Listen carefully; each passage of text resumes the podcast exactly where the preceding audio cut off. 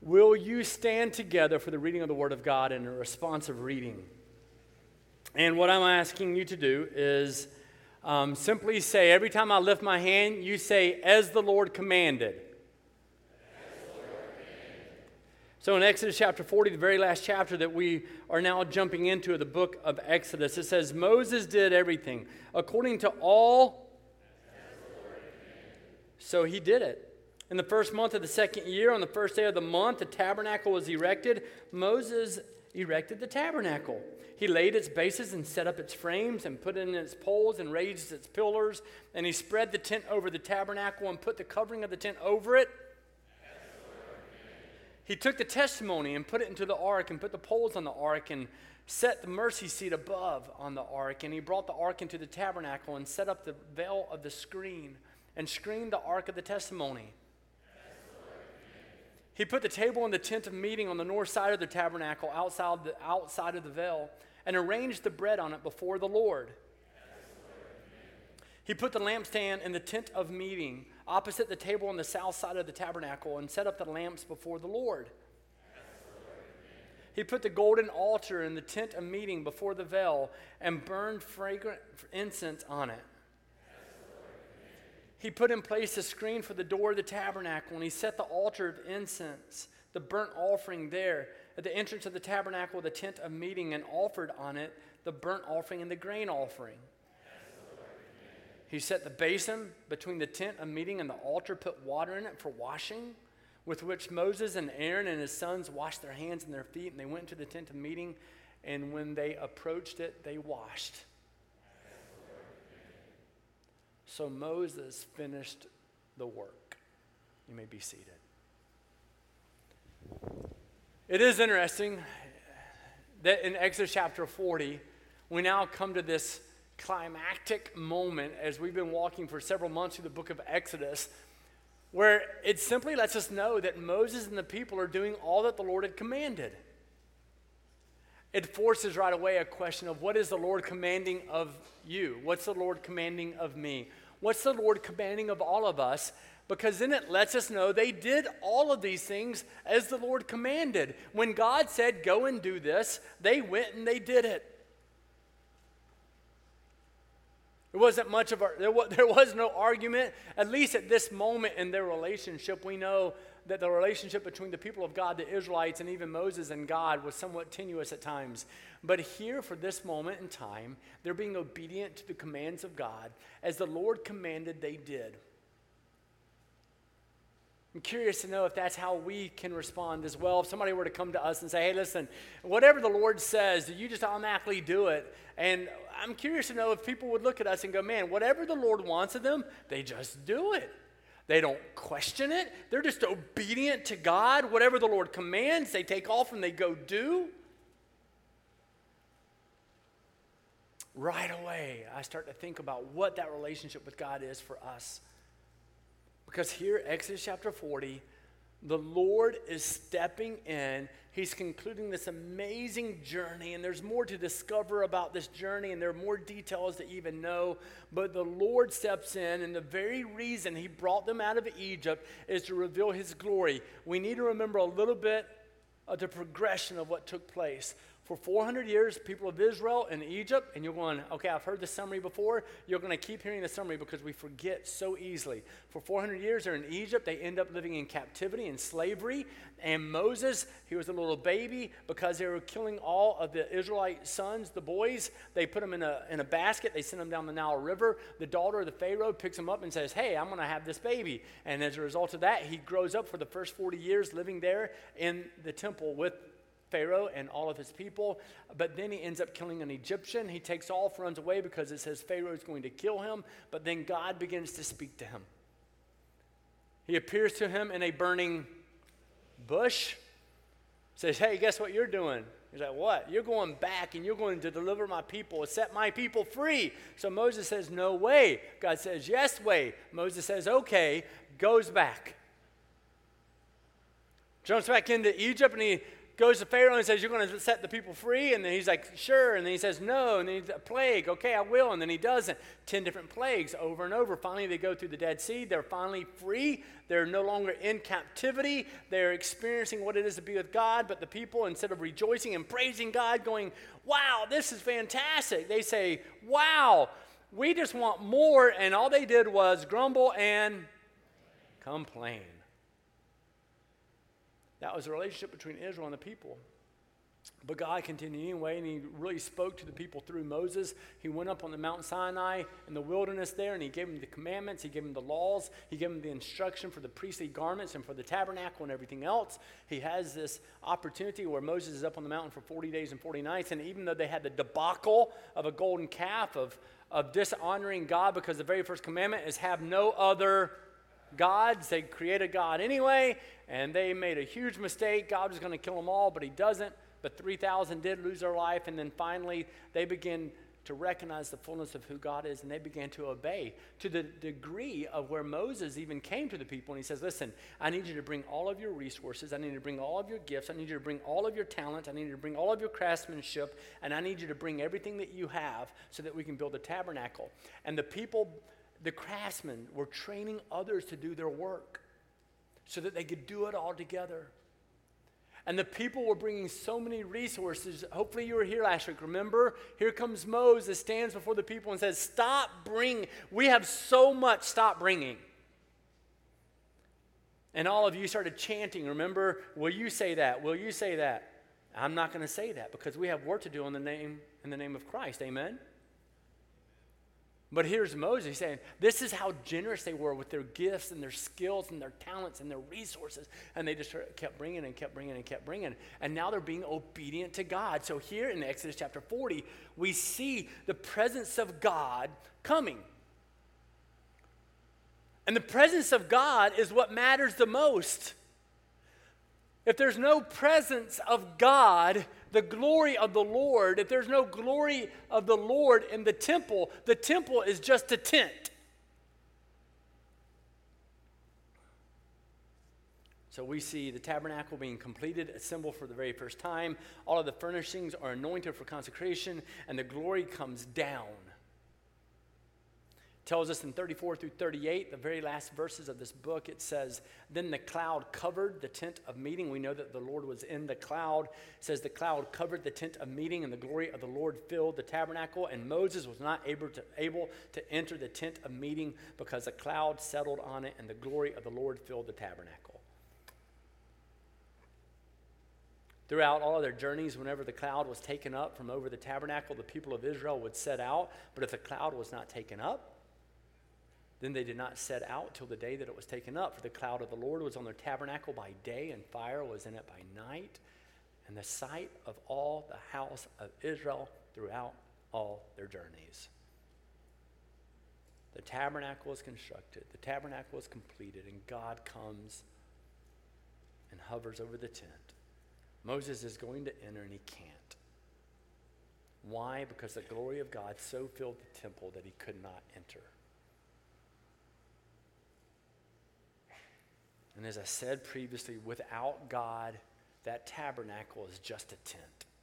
Friends, without God's presence, this place is brick and mortar. But with God's presence, this is his house. Amen?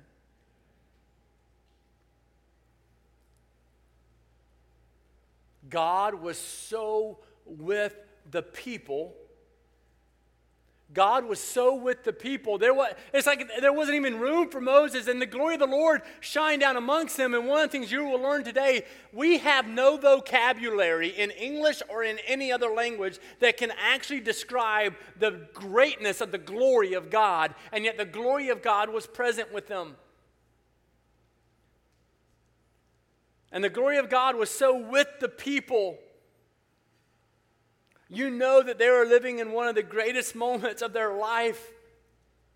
But without God's glory, they knew they had nothing. It's as though for at least this moment in time, the people of Israel, the people of God knew they needed God's presence. Do you desire God's presence more than you desire God's blessings? Now, we can argue that God's presence is God's blessing. I would certainly tell you that biblically. But sometimes we are such in a mode of asking for God to do this, this, or this, when really, guys, if God simply makes his presence known, we can't handle it. Without God's glory, it was just going to be a fancy tent. Without God's glory in this place, it's just brick and mortar. And it's the same of anything else. Without God, relationships, and this is maybe something we could do together. Maybe on your sheet of paper you write without God and with God. I'm going to give you some examples of what happens when you are without God in particular things, some examples of what happens when you're with God in particular things, because often we don't walk through life going, I just want God's presence. I just want God's presence. And if you're a lover of Jesus, you should...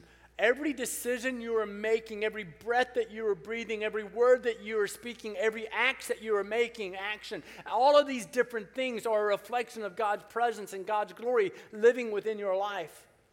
Every single bit of it. But we often don't say, God, just make yourself known. Your presence. Holy Spirit, fill me. Have your way with me. Whatever you want. If you're present, you can do things I could never imagine. But without God, relationships are void of true meaning. Hear me say this now.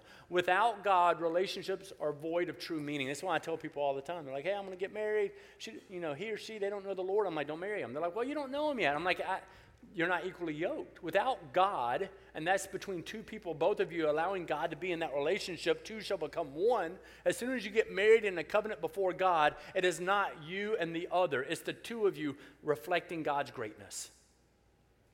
Knowing that, then I'm going, well, then you can't get married to him. There's no such thing as evangelism marriage. And so without God, relationships are void of true meaning. Without God, jobs are simply mundane tasks rather than a calling to fulfill. Without God, churches are brick and mortar, holding on to traditions and preferences. Without God, resources and finances end up being distractions and idols. But with God, relationships reflect Christ. With God, relationships are both sharpened and encouraged. With God, jobs are no longer mundane tasks, but mission fields. With God, hobbies are opportunities to speak about Jesus, not to indulge in self-desire. With God, resources and finances are tools to build God's kingdom. And when a church or when any organization that claims to believe in Christ claim that they can accomplish its call and its purpose without the presence of God and his glory, it is never a call that ends up honoring God, only man. Friends, Chapel Point is blessed by God. I will tell you that directly, but I will also tell you this. Chapel Point will remain and keep a posture that is desperate for God to fill our hearts, our minds, our bodies, our words, our actions. We chase nothing but God. Period. And if we think we can accomplish something on our own, it is of self and not of God, and I want nothing to do with it. It doesn't matter if it's logical. It doesn't matter if it makes sense. I tell a lot of you often, people are like, well, this just doesn't make sense. Show me one time. I offer people a $100 bill all the time. I can never do it. I'm offering you all this, but if you can't do it, you got to give me $100. So just know this. Show me one time in Scripture where the world says, man, God wants you to do this. That makes perfectly good sense.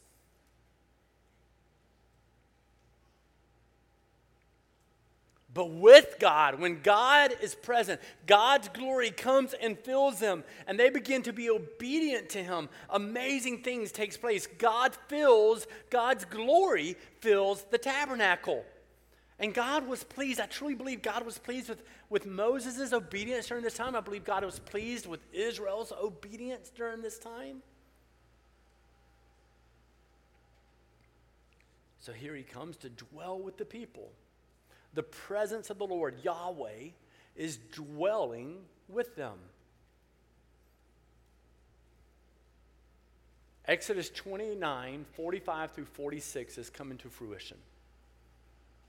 So at this point, Moses is still on top of the mountain. He had been there for 40 days and 40 nights. He's still there receiving instruction from God, from the Lord. He's up on top of Mount Sinai, and the Lord speaks to him and says, I will dwell among the people of Israel. I will dwell among the people of Israel and will be their God. They shall know that I am the Lord their God who brought them out of the land of Egypt, that I might dwell among them. I am the Lord their God. Now, there is a connection between the obedience of Israel, the obedience in Moses, and the dwelling of God, the display of God's glory. Friends, obedience matters, but you have to make sure you think about it the correct way. The obedience of Israel didn't earn the display of God, right? The display of God's glory, but their obedience welcomed it. One of the things that is spoken about that sometimes there's confusion is faith and works. Pretty much every world religion is determined by works. It's determined by how good of a person you are. How much do you do? And as a result of that, even Muslims, etc., you can become a god yourself. Latter-day Saints, you yourself can become a god, and the better you are, the more you do, the more you earn. Friends, you can't do enough to earn salvation. Only the blood of Christ does that for you. You got to hear it. And so it's not that our obedience is, oh, if I'm good enough of a person, if I obey enough, then I have it. So it's not that your obedience earns the display of God's working in your life, the display of God's glory in your life, God's presence in your life. However, your obedience does welcome it, because what you're saying is, hey, I'm going to remove things in my life that are preventing God from stepping in and having his full place within me. And in this season, what we encounter are the people of God, the Israelites, Moses, surrendering and submitting to God, being obedient to God. Remember to where Moses is saying, we've got enough, guys. Like, come on. Their posture shifted. Some of our postures need to change. Just under a week ago, since last Sunday, I went to a friend. They're like, okay, you always say that mature leaders invite what? Accountability. They're like, so I'm going to invite accountability. And they looked at me and they said, tell me one thing I need to change. And I said, smile. Like, tell your face that your heart has been surrendered to something known as Jesus. They're like, well, that hurts. I'm like, huh. But they came back. I saw them in the first service. It's good. Right? And it's like, wait a second here. Our obedience impacts our posturing before God. God doesn't love us anymore because we obey, but when we walk in God's truth and God's word, there is a blessing because God's presence is more with us.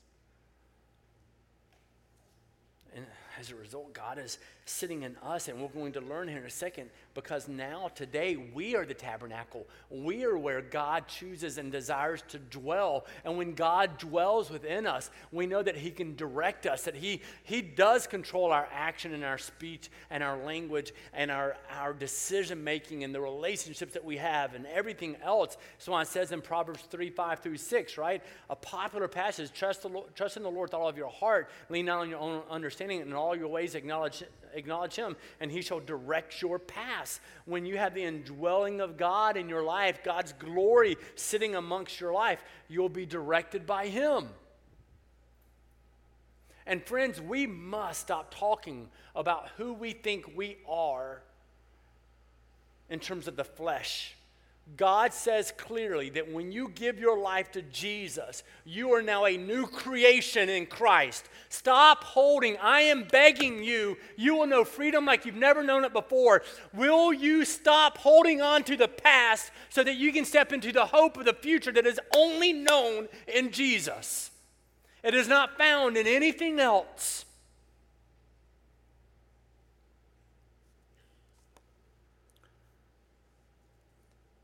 So God's glory is abiding with Israel. You've got the whole debacle, the incident with the golden calf, all that. I get it, but now they're walking with God, and God is with them doing amazing things. And even though Israel, and maybe some of you think that, man, you don't understand, I'm in the desert. Well, Israel also had numerous enemies, and you're going, well, I have numerous enemies. And at times Israel was weak, and you're going, don't you understand, I'm weak. And sometimes they were rebellious in their spirit, right? And sometimes you are rebellious in your spirit. But guess what? God still met with them. That's called good news.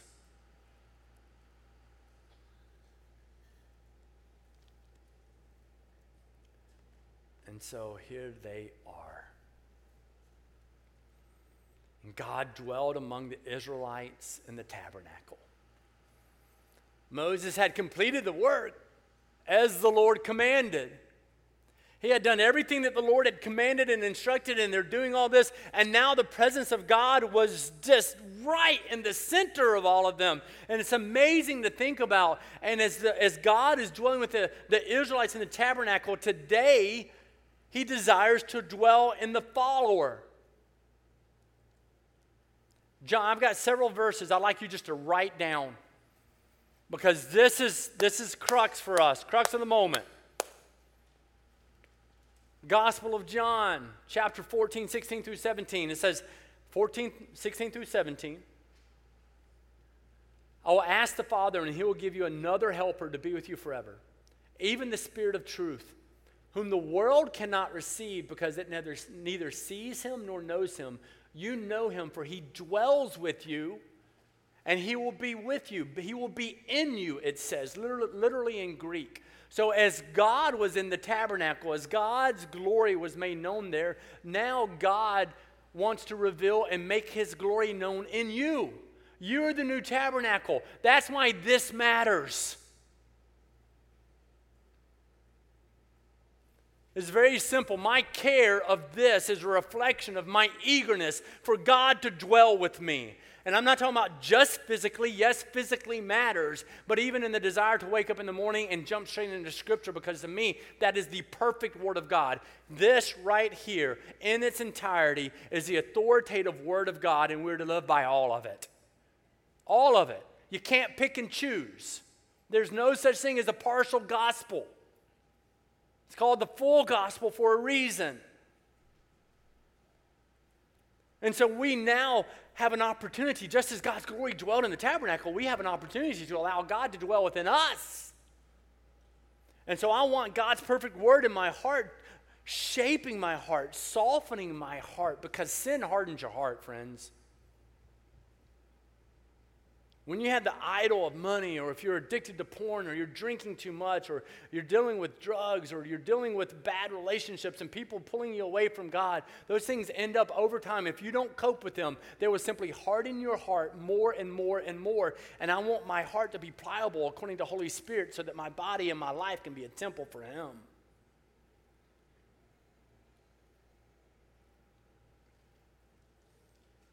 They built a dwelling place for Yahweh. Well, now we too have a dwelling place for God, for Yahweh. The thing is, we have to ask ourselves, are we welcoming God by the way we treat our mind, heart, and physical body in a way that honors him and that invites him in? Now, this is called real life talk.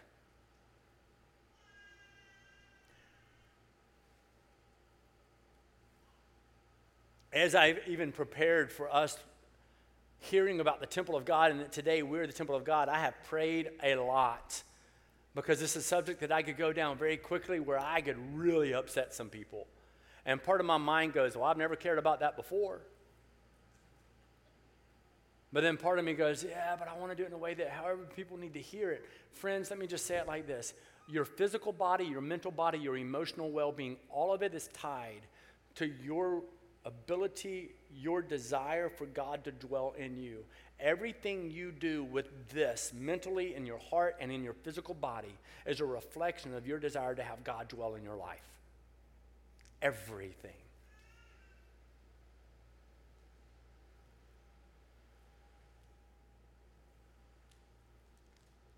First Corinthians 3:16 through 17 says, do you not know that you are God's temple? Oof. And that God's Spirit dwells in you, just that should make you run out of this place with so much enthusiasm, with so much zeal, because what this says is very simple. You're God's temple, God dwells in you, and I love you that much. The God of creation is saying, I'm with you. Woo! Right? But what we do instead is we go, that's pretty cool news. We step out of this place and we live life the same way we lived it yesterday. When you encounter God, you're not the same tomorrow as you were yesterday because God has transformed you by the renewing of your mind. Romans chapter 12, 1 and 2.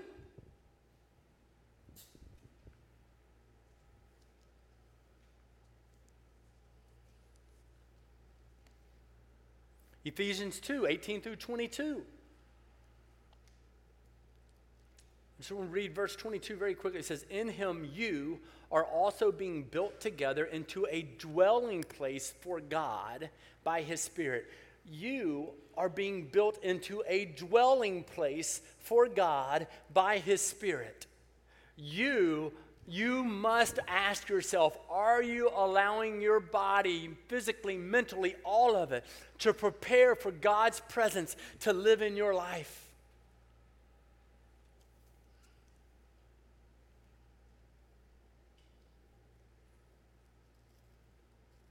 I'm so glad. Anybody glad that God doesn't hold on to the past? Right? Anybody remember, right? Moses on the mountain with God, how long? 40 days in. And the people are like, where'd Moses go? So then they go to his brother. His name was Aaron. And they're like, hey, build us some kind of idol. Give us, and so Aaron, being a dum-dum, just go ahead and say, Aaron being a, says, sure, bring me all your gold. Makes a golden calf for them. And yet not long after, this is not long after. Guys, this was all within that first year. So within literally a month, if not less, they had been just stupid. And yet then God still steps in and he blesses them and dwells with them. No matter how dumb you have been in the past, God still wants to dwell with you.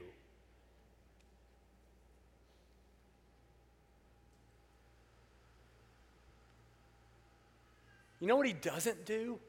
Yeah, but you know what? A month ago, he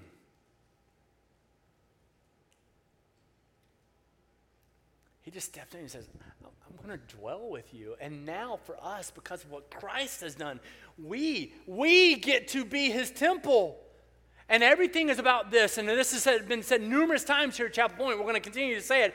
Everything in our life is about God's glory and God's purpose. God's glory and God's purpose. God's glory and God's purpose is the ultimate goal for everything you do in life.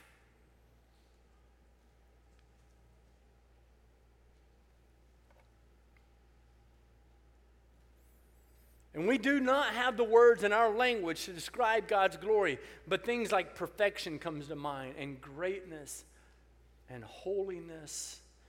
John 15, where it says abiding, I think about God desiring to abide.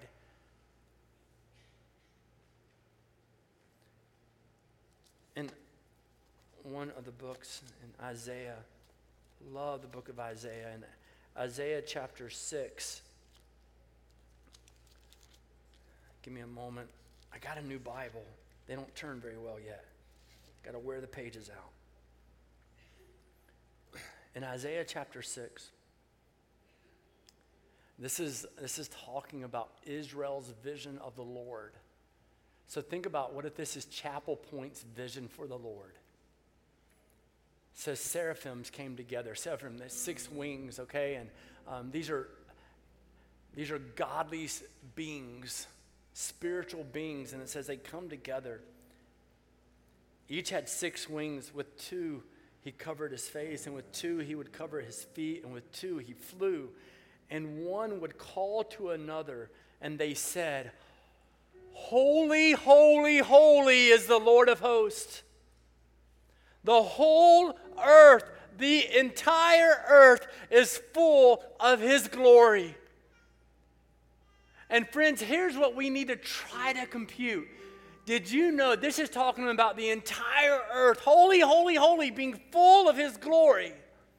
And yet He desires His glory to be in you. That you are His temple.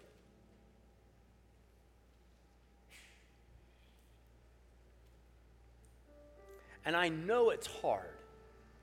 It tells us, 2 Corinthians chapter 4, verse 4. It says, the God of this world has blinded the minds of unbelievers. Maybe your mind, there's something there that's blocking your faith and just going, you know what, I believe. It says the God of this world has blinded the minds of unbelievers to keep them from seeing the light of the gospel of the what? Of the what?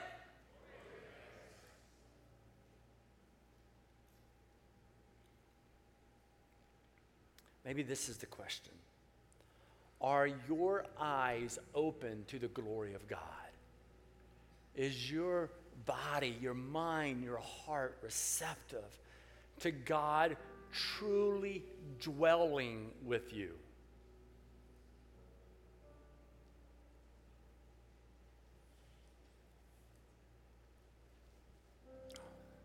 I just sent off 3 of mine to camp. Got a couple more I'm sending. Whenever you get rid of a few of your kids, you have an opportunity to send your other ones to the in-laws. Do I hear an amen? And I have that opportunity this week. And I cannot wait to sit with my wife, hold her hand, and to allow God to dwell with us, to pray over each other. And I'm telling you that just so you know, like, it's in everything.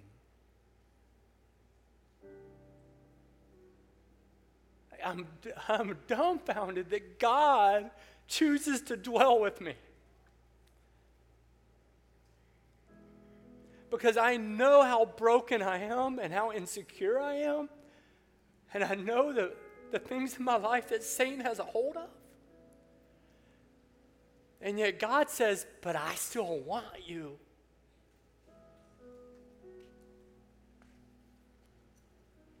Will you allow the glory of the Lord to come and dwell with you? Stop living the same way. Stop living the same way. Stop living the same way. And so, God, I come before you and I pray for your glory. I pray for your purpose in all things. May we not be living the same way we did a week ago, much less a month ago, a year ago, 10 years ago, because we think we have a full understanding of who you are. God, we can't grasp the greatness of your glory. So please, may we stop settling for the scraps that we think we can pick up.